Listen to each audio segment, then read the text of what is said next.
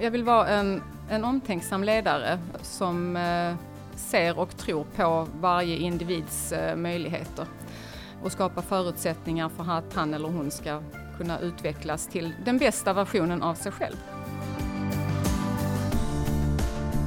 Hon leder genom samarbete på tvären och omtänksamt ledarskap är hennes kompass. Möt Maria Reimy Davis, en systemvetare som gärna lyfter hur data kan göra stor skillnad inom cancervården. Som chef för Regionalt cancercentrum Syd målar hon gärna med stora penseldrag och ser det lilla i vardagen. Jag heter Anna Strömblad. Det här är Region Skånes chefspodd om hur vi leder tillsammans för framtiden.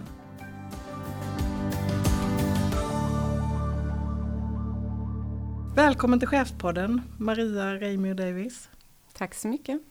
Du är chef för Regionalt cancercentrum Syd som kanske för många faktiskt är mer känt under förkortningen RCC. Mm. Som har fokus på cancervården och RCC Syd som ju då är den del av RCC som verkar för södra Sverige. Precis. Mm. Vi kanske ska börja med att reda ut vad RCC egentligen är och hur det hänger ihop i Region Skåne. Ja, eh, vi brukar beskriva RCC som en eh, nätverksorganisation som tar fram kunskapsstöd för cancervården. Eh, vi jobbar mycket i nationell samverkan tillsammans med de andra fem regionala cancercentrum. Det finns ett per sjukvårdsregion då. Så på RCC Syd så jobbar vi framförallt då för eh, regionerna här i södra sjukvårdsregionen, Skåne, Kronoberg, Blekinge och södra Halland. Och vi måste ju ha vår anställning någonstans och då är det så att vi har våra anställningar i Region Skåne och tillhör ju då Region Skåne rent organisatoriskt. Men allt vi gör eh, ska ju falla hela södra sjukvårdsregionen till godo. Mm. Så det kan man säga. Och så jobbar vi mycket i nationell samverkan som sagt. Mm. mm. Du har arbetat i Region Skåne med frågor som rör cancer sedan 2005. Ja. I mer än 15 år. Vad är det som, varifrån kommer ditt intresse för cancerfrågorna? Jag kan väl inte säga att jag det började just med intresse för cancerfrågorna. Jag är systemvetare i botten, kom från läkemedelsindustrin där jag hade jobbat mycket med datahantering och projektledning av kliniska prövningar. Eh, och eh, sen såg jag en tjänst i Region Skåne eh, på dåvarande Onkologiskt centrum där man sökte någon som kunde komma in och hjälpa till med att sätta upp eh, rutiner och processer för hur de jobbade med eh, registerdrivna läkemedelsstudier där. Så det var så det började. Eh, och sen blev jag kvar där och 2014 fick jag då möjligheten att bli chef och började som enhetschef och har nu varit verksamhetschef sedan 2018. Tror mm. jag det. Ja. Mm. Cancer är en diagnos som väcker mycket känslor, kanske mm. mer än andra sjukdomar. Varför är det så tror du? Nej men det är väl så att eh, cancer är ju, det är ju fortfarande en väldigt allvarlig sjukdom att få och det påverkar ju både den som får det men även alla runt omkring. Det är ofta en tuff behandling som kan pågå under många år och ibland så är, är ju biverkningarna efter avslutad behandling också tuffa och ibland livslånga. Eh, samtidigt så är det ju så glädjande att se att cancervården utvecklas ju hela tiden. Eh, och med det för ju också att många behöver leva med effekter från sin tidigare behandling. Och det är ju positivt å ena sidan och samtidigt är det någonting som hälso och sjukvården behöver bli duktiga på att ta hand om, det vill säga de här seneffekterna efter en cancerbehandling. Och framförallt så ett väldigt, en väldigt viktig del i vårt uppdrag, det är just det där att försöka se till att bromsa insjuknandet i cancer. Att hitta cancer i tidiga stadier. Få så många som möjligt att gå på sina eh, screeningundersökningar, det vill säga mammografi, cellprov. Nu här i Region Skåne finns det ju även möjlighet till eh, screening för tjock och ändtarmscancer. Och det är ju en av de absolut viktigaste insatserna man kan göra för att hitta cancern i ett så tidigt stadie att man kan plocka bort den och förhoppningsvis sen bli, kunna leva helt som vanligt. Mm. Och det sparar ju lidande för individen och den individens anhöriga men naturligtvis också besparar det ju resurserna i hälso och sjukvården. Så att eh, det är en jätteviktig del i det hela att jobba med olika preventiva insatser.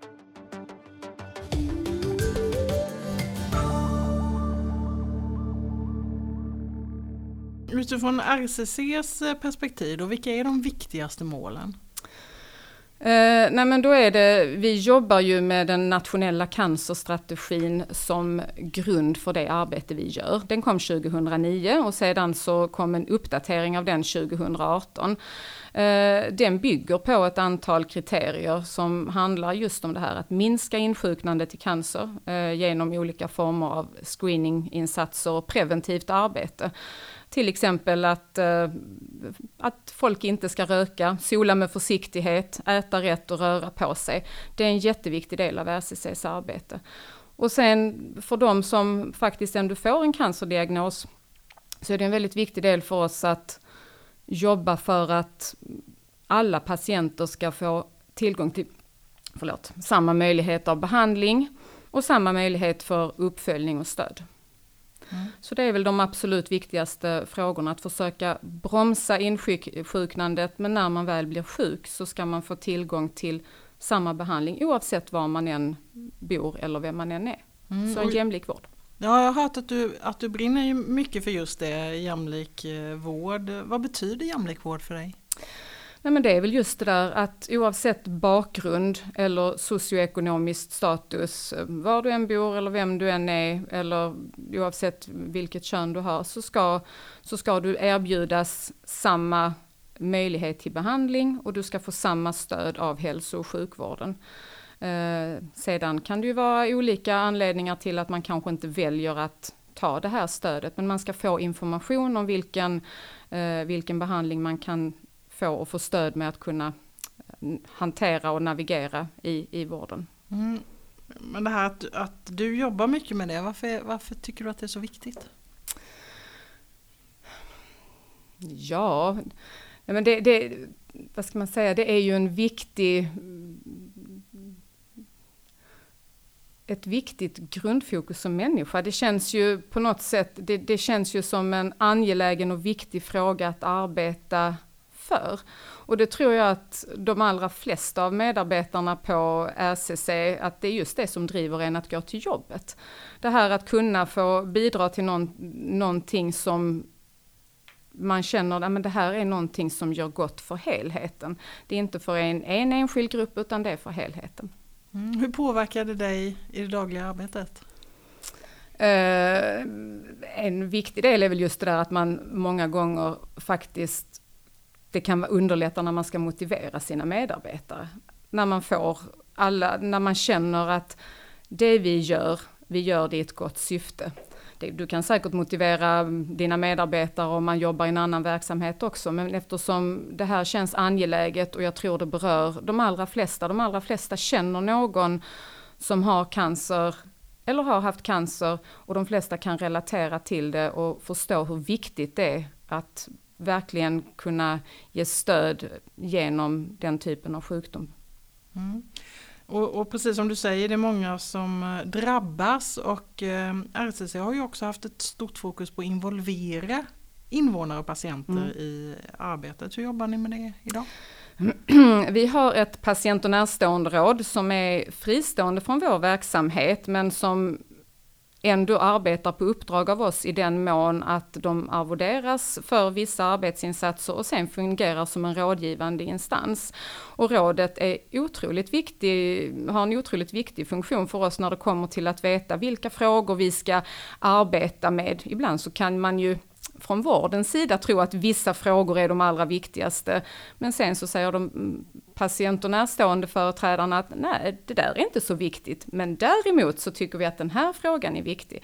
Så de hjälper ju oss att säkra att vi faktiskt arbetar med rätt saker och arbetar med dem på rätt sätt. Har du något exempel på när man har haft lite olika prioritering?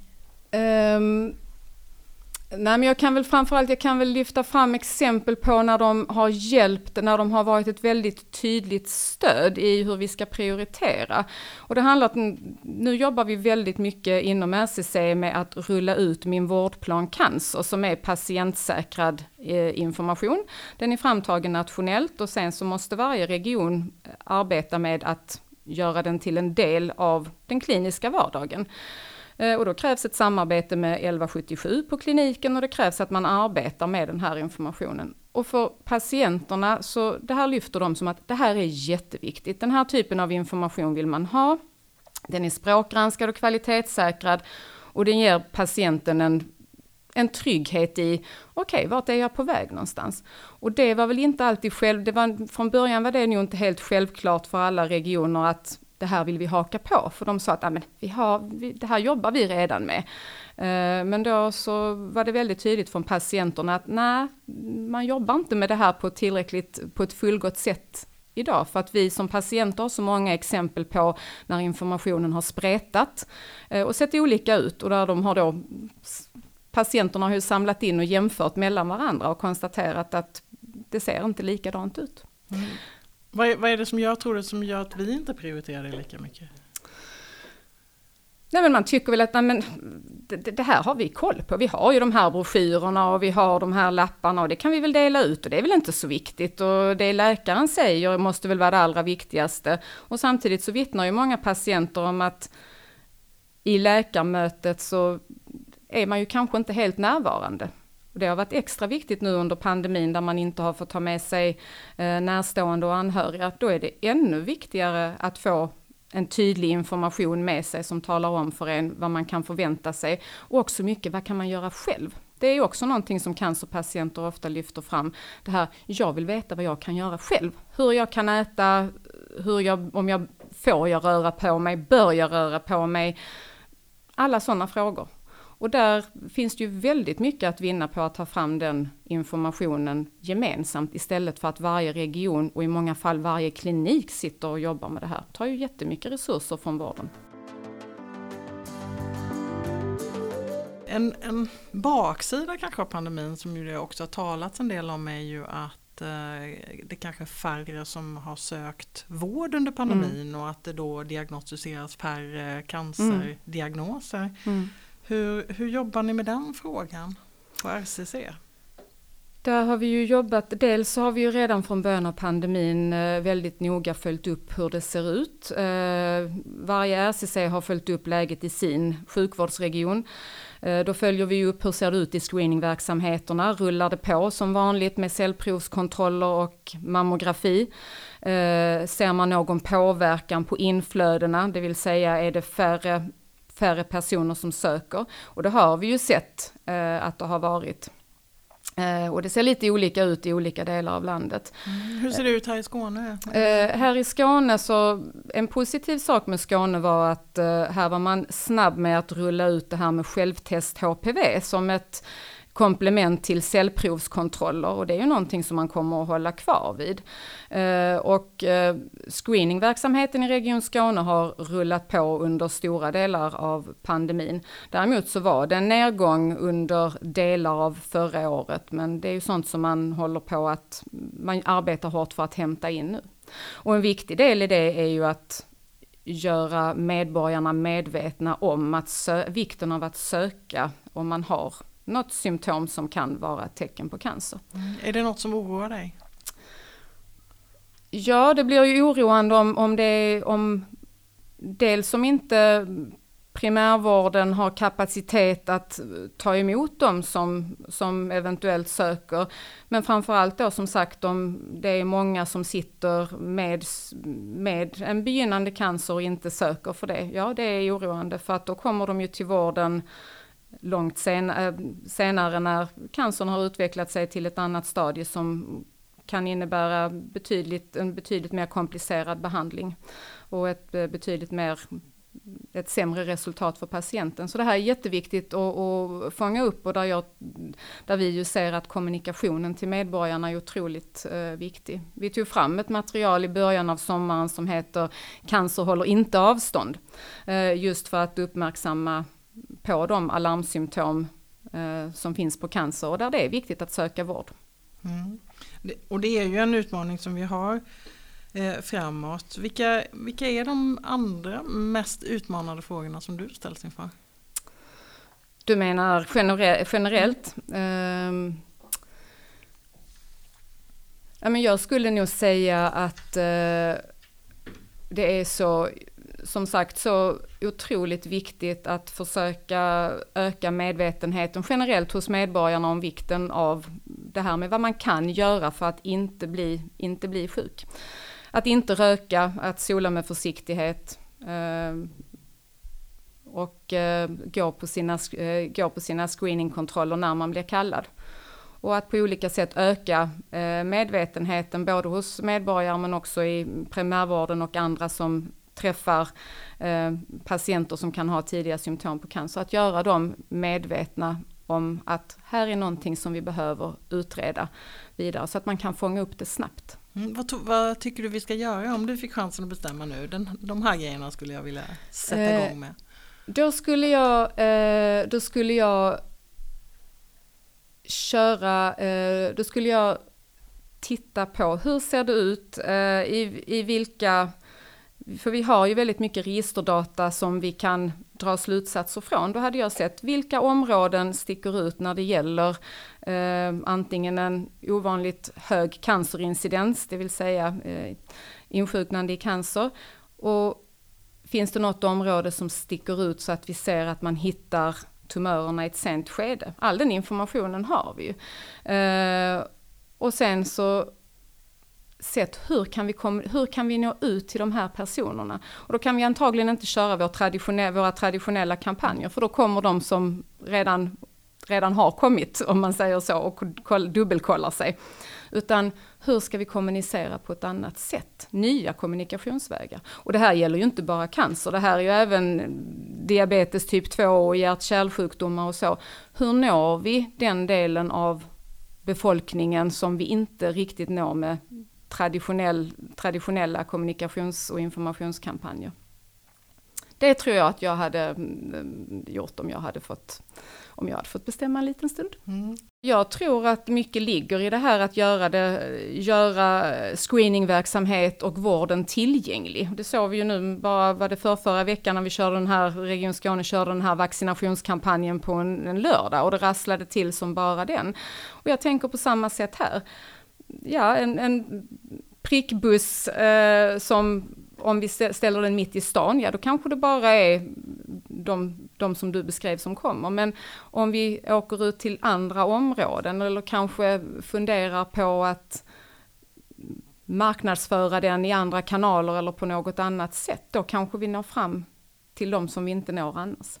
Så jag tror det här, nya sätt att kommunicera och det jag tror att, ska vi inte hitta på enskilt i Region Skåne eller i södra sjukvårdsregionen, där ska vi ta hjälp, tänker jag, att ta fram olika kampanjer och satsningar nationellt. Sen måste ju varje region arbeta med att implementera dem och följa upp dem. Men att ta så mycket hjälp man bara kan i, i det nationella samarbetet tror jag. Mm. Och inte kanske bara välja då utan göra både och. Ja men precis, mm. jag, jag, jag, jag, tror det. Mm. Eh, och som sagt, lätt, en, en, tillgänglighet också så att man eh, att vården att man har, kanske har öppet på de här lite obekväma tiderna men när folk faktiskt kan komma.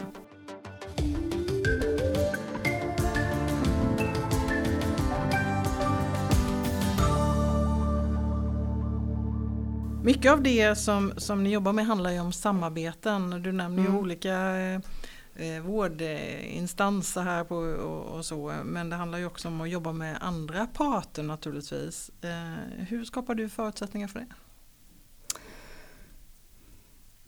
Ja, men samarbete det handlar, ju, det handlar ju väldigt mycket om att eh, vi brukar prata väldigt mycket om att ja, men vi måste man måste ju, dels handlar det mycket om att lyssna, eh, lyssna på dem som man vill samarbeta med så att man förstår, men vad kan de, varför, varför vill de samarbeta med oss? Vi vet ju kanske varför vi vill samarbeta med dem, men att hitta någonting hos dem som eh, som, så att vi förstår, aha, ja men de skulle kunna vinna på att arbeta med RCC Syd på grund av det här och det här. Och sen får man ju målgruppspaketera sitt, sitt budskap på något sätt. Men att eh, helt enkelt eh, odla, odla goda relationer i alla olika sammanhang. Eh, och där det är så viktigt att det som vi gör eh, och levererar från RCC Syd, till exempel i olika kvalitetsdatarapporter eller kartläggningar, att det håller en hög och god kvalitet. Så att man känner ett förtroende för att nej men det där gänget där, de, de, vet vad de pratar om, vi kan lita på dem. Eh, så att man ska se positivt på att vilja samarbeta med oss och se att det faktiskt både är trevligt och givande och också ger en kvalitet och, och trygghet i samarbetet. Du har varit chef för RCC i mm. ett par år och tidigare varit chef på olika nivåer. Mm. Eh, hur var det att ta klivet och bli verksamhetschef? Ja, men jag hade haft förmånen, jag fick ju praktisera i den här rollen ett tag kan man säga, för jag fick gå in och vara tillförordnad i två omgångar och fick då en känsla för, att, eh, för hur, hur, hur, hur uppdraget var. Eh, och fick väl också testa på om jag skulle, om jag skulle klara av det.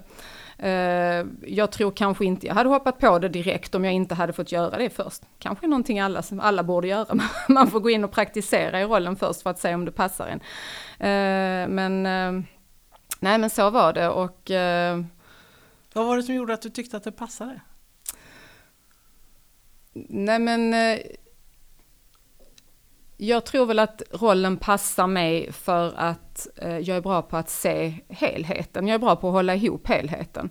Sen är inte jag specialist inom något av de områdena vi arbetar med, utan jag får istället vara duktig, dels på att vara chef med hela chefens administrativa verktygslåda som man behöver ha på plats, men också att eh, arbeta med helheten i vårt uppdrag eh, gentemot våra uppdragsgivare eh, och sen se till att varje medarbetare på RCC tydligt ska se hur man dockar i och bidrar till den helheten på ett bra sätt.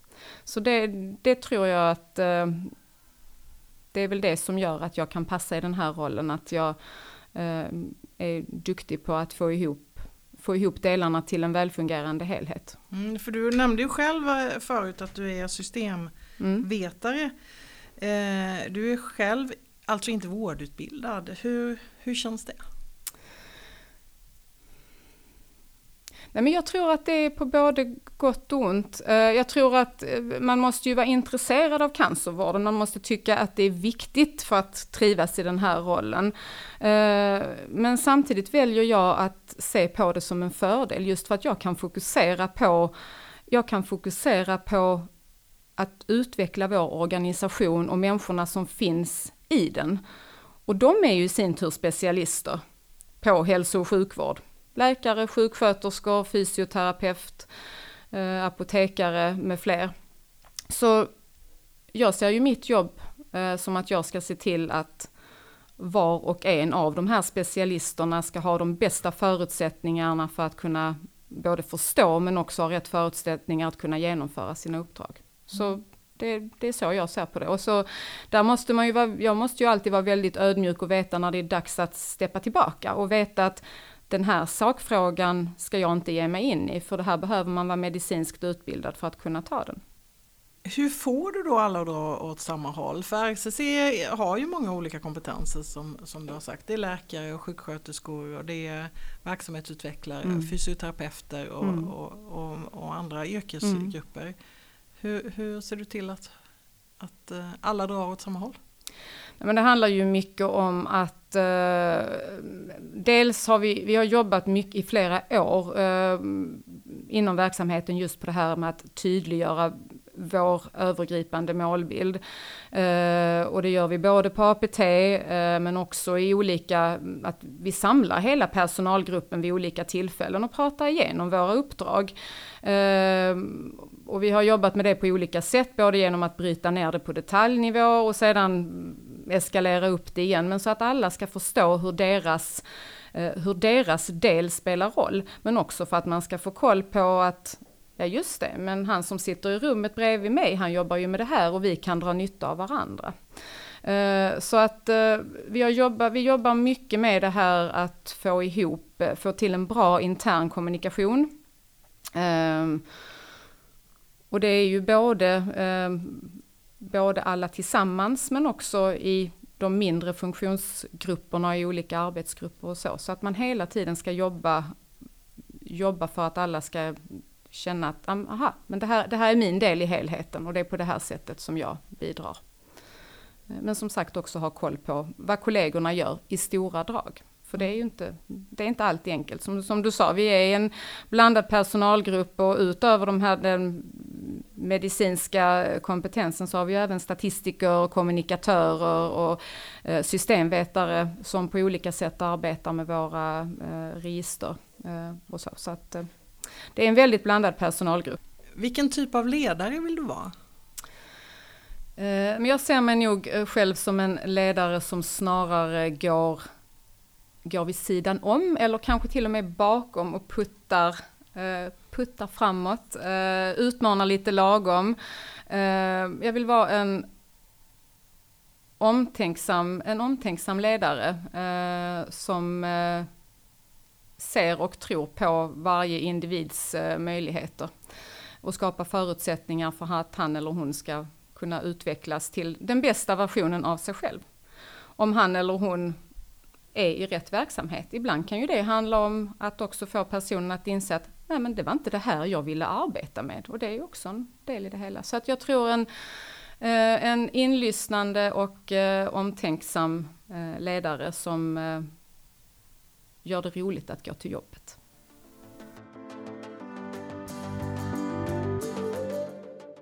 Just nu pågår ju medarbetarundersökningen i Region mm. Skåne och jag har hört att du jobbar aktivt med den. Hur mm. gör du då? Ja, men det har vi också gjort i flera år som en del i, i vårt målarbete. att, eh, att vi följer upp den. Eh, vi följer upp så fort resultatet kommer så följer vi upp det, diskuterar igenom det. Vad betyder det här för oss? Eh, och både i mindre grupper men också i, i storgrupp, att man pratar om, okej okay, vilka områden, är det någonting som vi behöver förstärka ytterligare men också var, varför har det, vad är det som har gjort att det har gått bra? Vad är det vi behöver stärka ytterligare? Och hur gör vi för att vi inte ska luta oss tillbaka och känna oss bekväma med att ja, nej, men vi har en, på pappret en väldigt god arbetsmiljö, men det får man ju inte bli bekväm i, utan vi måste ju fortsätta arbeta med det. Har du något tips till andra chefer hur man kan ta sig an det? Nej, men jag tror just att arbeta med det strukturerat, se, se resultaten från medarbetarenkäten som det är ett jättebra verktyg för att, att samlas kring och diskutera, men framförallt att få var och en på arbetsplatsen att se det som en möjlighet att de kan få tycka till. Okej, okay, om vi inte har så bra inom något område, varför, är det, varför har vi inte det? Vad kan vi göra? Är det någon speciell insats? Och så verkligen ta med sig det och lyssna in det. För jag tror, att det, jag tror nog att det är rätt många som samlas och diskuterar, men det är ju det här att hålla fast vid det också. Att ta upp det på nästa APT igen och igen och säga att okej, okay, nu fick vi förslag på att vi skulle jobba med de här frågorna eller göra den här insatsen. Nu har vi gjort det, hur blev det? Okej, vad tar vi oss an nu? Så att man håller i det. Mm. Så, så jag ser det som medarbetarenkäten, det är ett jättebra verktyg för att utveckla och följa upp sin arbetsmiljö. Om man håller i den då. Eh, mm. Ja, eh, när du träffar medarbetarna så har du en punkt som heter klappat och klart. Ja. Vad är det? Eh, ja men det har, vi på vår, det har vi på vår APT och det är just det här eftersom vi är så många olika personalkategorier och jobbar med så många olika uppdrag så har vi klappat och klart. Dels för att alla ska få möjlighet att lyfta varandra, ge varandra en klapp under klappat. Till exempel att någon har hjälpt en i planeringen av ett möte eller eh, att någon hjälpt en att ställa i ordning och flytta sakerna i ett kontor. Det kan vara ganska triviala saker men ändå någonting som betyder någonting. Och klart, det är ett sätt att lyfta fram olika saker som vi har gjort. Det kan vara en rapport som är, är färdiglevererad, ett möte som har genomförts eller ett webbinarie som är klart. Så att det är ett sätt, vi inleder varje APT genom att eh, dels lyfta fram vem som blev, några som blev klappade, men också vad vi har klarat av. Och sen samlar jag ihop allt det där i slutet av året och så blir det en del i vår verksamhetsrapport. Mm. Har du, vilket är ditt bästa exempel från klappat och klart? Uh, ja, men jag blir ju alltid extra glad när medarbetarna själva lyfter varandra. För många gånger så är det jag som snappar upp det där i klappat och klart och de kanske inte lyfter det som en naturlig del till klappat och klart, men jag plockar upp det i dialogen. Men när de själva antingen tar sig tiden att skriva ett mejl och säga ja men på nästa APT så vill jag lyfta den och den. Ehm, då känns det ju eh, extra roligt. Mm. Har, vi, har vi svårt att lyfta varandra? Jag tror att vi kan bli mycket bättre på det. Det har vi också jobbat med en del hos oss, just det där att träna på att ge feedback. Eh, vi har haft eh, det vid några tillfällen på när vi har haft gemensamma personaldagar, att man får dela in sig i grupper. Eh, och sen lite generellt kring feedback, hur funkar det, varför är det viktigt, hur gör man när man ger feedback för att den ska bli bra? Och sedan sedan har medarbetarna fått sitta i grupper och ge feedback till varandra och det är otroligt roligt för att man ser, jag tror senaste gången vi gjorde det är nog två år sedan, men lapparna som var och en fick ta emot där, det sitter ju fortfarande uppsatt på de flestas, eh, vid de flestas arbetsplatser. Mm. Så det, det vittnar ju om att det betyder någonting. Det är den där lilla, att få höra, ja men jag tycker om att jobba med dig för att du alltid är så glad på morgonen eller jag tycker om att jobba med dig för att du alltid ställer så kloka och konstruktiva frågor. Det där man kan tycka till synes eh, lilla och som är lätt att glömma bort, särskilt om man har mycket att göra på jobbet. Mm. Att våga lyfta det lilla som mm. ledare, mm. Eh, det kräver ju en del mod mm. också för det kan ju kanske kännas lite banalt eller mm. sådär när vi sitter och ja, vi ska ja. ha de stora dragen och vi ska vara visionära ledare och sådär. Hur, hur tänker du kring det? Nej, jag, tror det jag tror det är jätteviktigt. Ehm, jag tror väl att det är en av de viktigaste delarna i rollen som ledare, att, att inte måla i allt de för. Naturligtvis, man måste ha visionära och stora yviga penseldrag också, men när det handlar om att utveckla medarbetare, då tror jag att det är de där ganska så till synes banala delarna, den enkla återkopplingen och uppskattningen för de små sakerna som spelar roll. Eh, för då blir det ju trovärdigt också, då förstår ju förhoppningsvis mottagarna, jaha, betydde det där någonting? Jaha, oj, ja, det, var någon som, det var någon som uppmärksammade att jag säger god morgon varje dag och blir glad av det. Ja, men då stärker man ju det beteendet, tänker jag. Så, så det tror jag är jätteviktigt.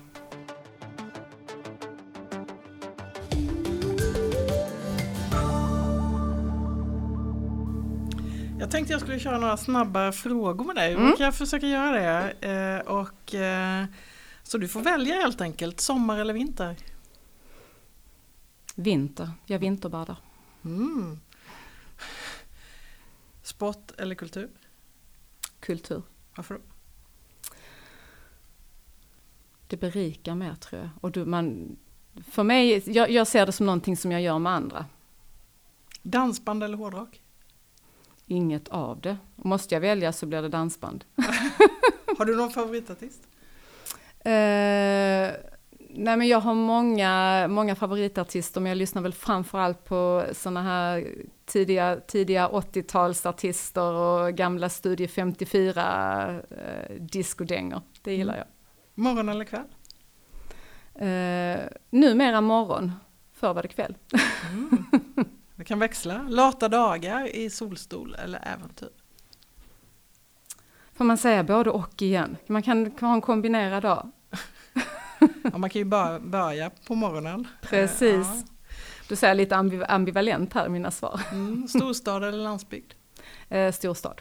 Den var... Den var... Mm. Ja, jag har hört att du eh, tycker om att resa. Mm. Att du ofta reser när det inte är pandemi då får man Precis, väl tillägga. det får man tillägga. Vilken är din favoritstad? Eh, New York. Varför då? Eh, min man kommer därifrån och vi har och faktiskt eh, vi, vi, har släkt där men inte på hans sida utan faktiskt på min sida. Min kusin som även är nära vän bor där så att vi har det är alltid, det är ju överlag en underbar stad men så blir det extra härligt för oss att vara där för att man träffar släkten också. Mm. Du sa att du vinterbadar, badar du verkligen året runt? Mm. Det gör jag. Hur länge har du gjort det? Eh, jag har gjort det, jag började 2014 men då gjorde jag det som jag säger lite fuskigt med bastu först. Nu så kör jag ju, alltså nu har jag som ett projekt sedan förra året att bada utan bastu först. Mm, lite hardcore. Men det är, det är härligt. Ja. Det är balsam för själen kan jag säga det är också en del i det här med, jag tänker mental träning. Det krävs, krävs lite pannben för att ta sig i en isvak. Ja. Sover du gott om nätterna? För det allra mesta så gör jag det. Men jag har naturligtvis haft eh, perioder när det har varit mycket på alla håll och kanter när jag inte har gjort det. Men eh, nu, just nu sover jag gott om nätterna. Mm, vad är ditt bästa tips för att vakna utvilad? Nej men jag tror, eh, jag tror att eh, just om man ska förknippa det till sånt som man kan grubbla på i arbetet och sådär, så dels är det väl att man, man tar all, all den hjälp och allt stöd som man kan få av sin arbetsgivare när det gäller olika sådana kluriga frågor som kan röra HR och ekonomi. Det finns ju oftast hjälp att få, man behöver inte bekymra sig så mycket själv. Eh, men också att man ska ha bra och goda vänner omkring sig. Ehm, och så kan man välja att diskutera olika frågor med olika vänner. Jag har en, en tidigare kollega som jag diskuterar olika ledarskapsutmaningar till exempel med. Och för mig betyder det jättemycket. Och ofta är det ju så, får man bara sätta ord på det så blir det lättare sen. Nu har jag ställt en massa frågor till dig. Mm. En, vilken fråga har jag missat? Den jag borde ha ställt? Nej, men det skulle väl kanske vara i så fall varför jag jobbar kvar eh, i Region Skåne efter många år. Eh, och eh, det är väl i så fall... Eller... Men det är ju en jättebra fråga. Ja. Du har ju jobbat jättelänge i Region ja. Skåne. Varför är du fortfarande kvar? Därför, ja men det är väl just nu, nu blir det ju jätteklyschigt, men nu säger jag faktiskt för att man får möjligheten att göra skillnad varje dag. Uh, och på RCC så vi träffar inte cancerpatienter men vi får ju kvitto på att vårt arbete gör skillnad för de som möter cancerpatienterna. Vi underlättar deras uh, arbete och därmed så kan vi göra skillnad för cancerpatienter både idag men också på sikt. Uh, så jag personligen har ju fått möjligheten att utvecklas under mina år i, i Region Skåne och eh, det är klart man tänker ibland att ja men nu är det kanske dags att, att göra någonting annat. Um, men eftersom det hela tiden dyker upp nya uppdrag och frågor för oss, att RCC, för oss på RCC att ta itu med så blir det svårt att hitta ett lika spännande jobb skulle jag säga. Mm. Så, ehm, nej, så det, det, jag skulle säga att möjligheten att få vara med och, och, göra skillnad varje dag och att jag har fått möjligheten till en personlig utveckling och bra stöd under hela den resan. Det, det gör att jag stannar kvar. Mm. Och, och, vi är glada att du har dig i Region Skåne och alldeles särskilt glada för att ha haft dig med här i Chefspodden idag. Eh, vad ska du göra nu? Du, nu är det faktiskt så att på varje, varje tisdagkväll så går jag en kurs i ledarskapsutveckling eh, på eh, EFL i Lund så att jag ska kasta mig iväg på den. Mm, lycka till, tack, tack för att du kom. Mycket. Tack.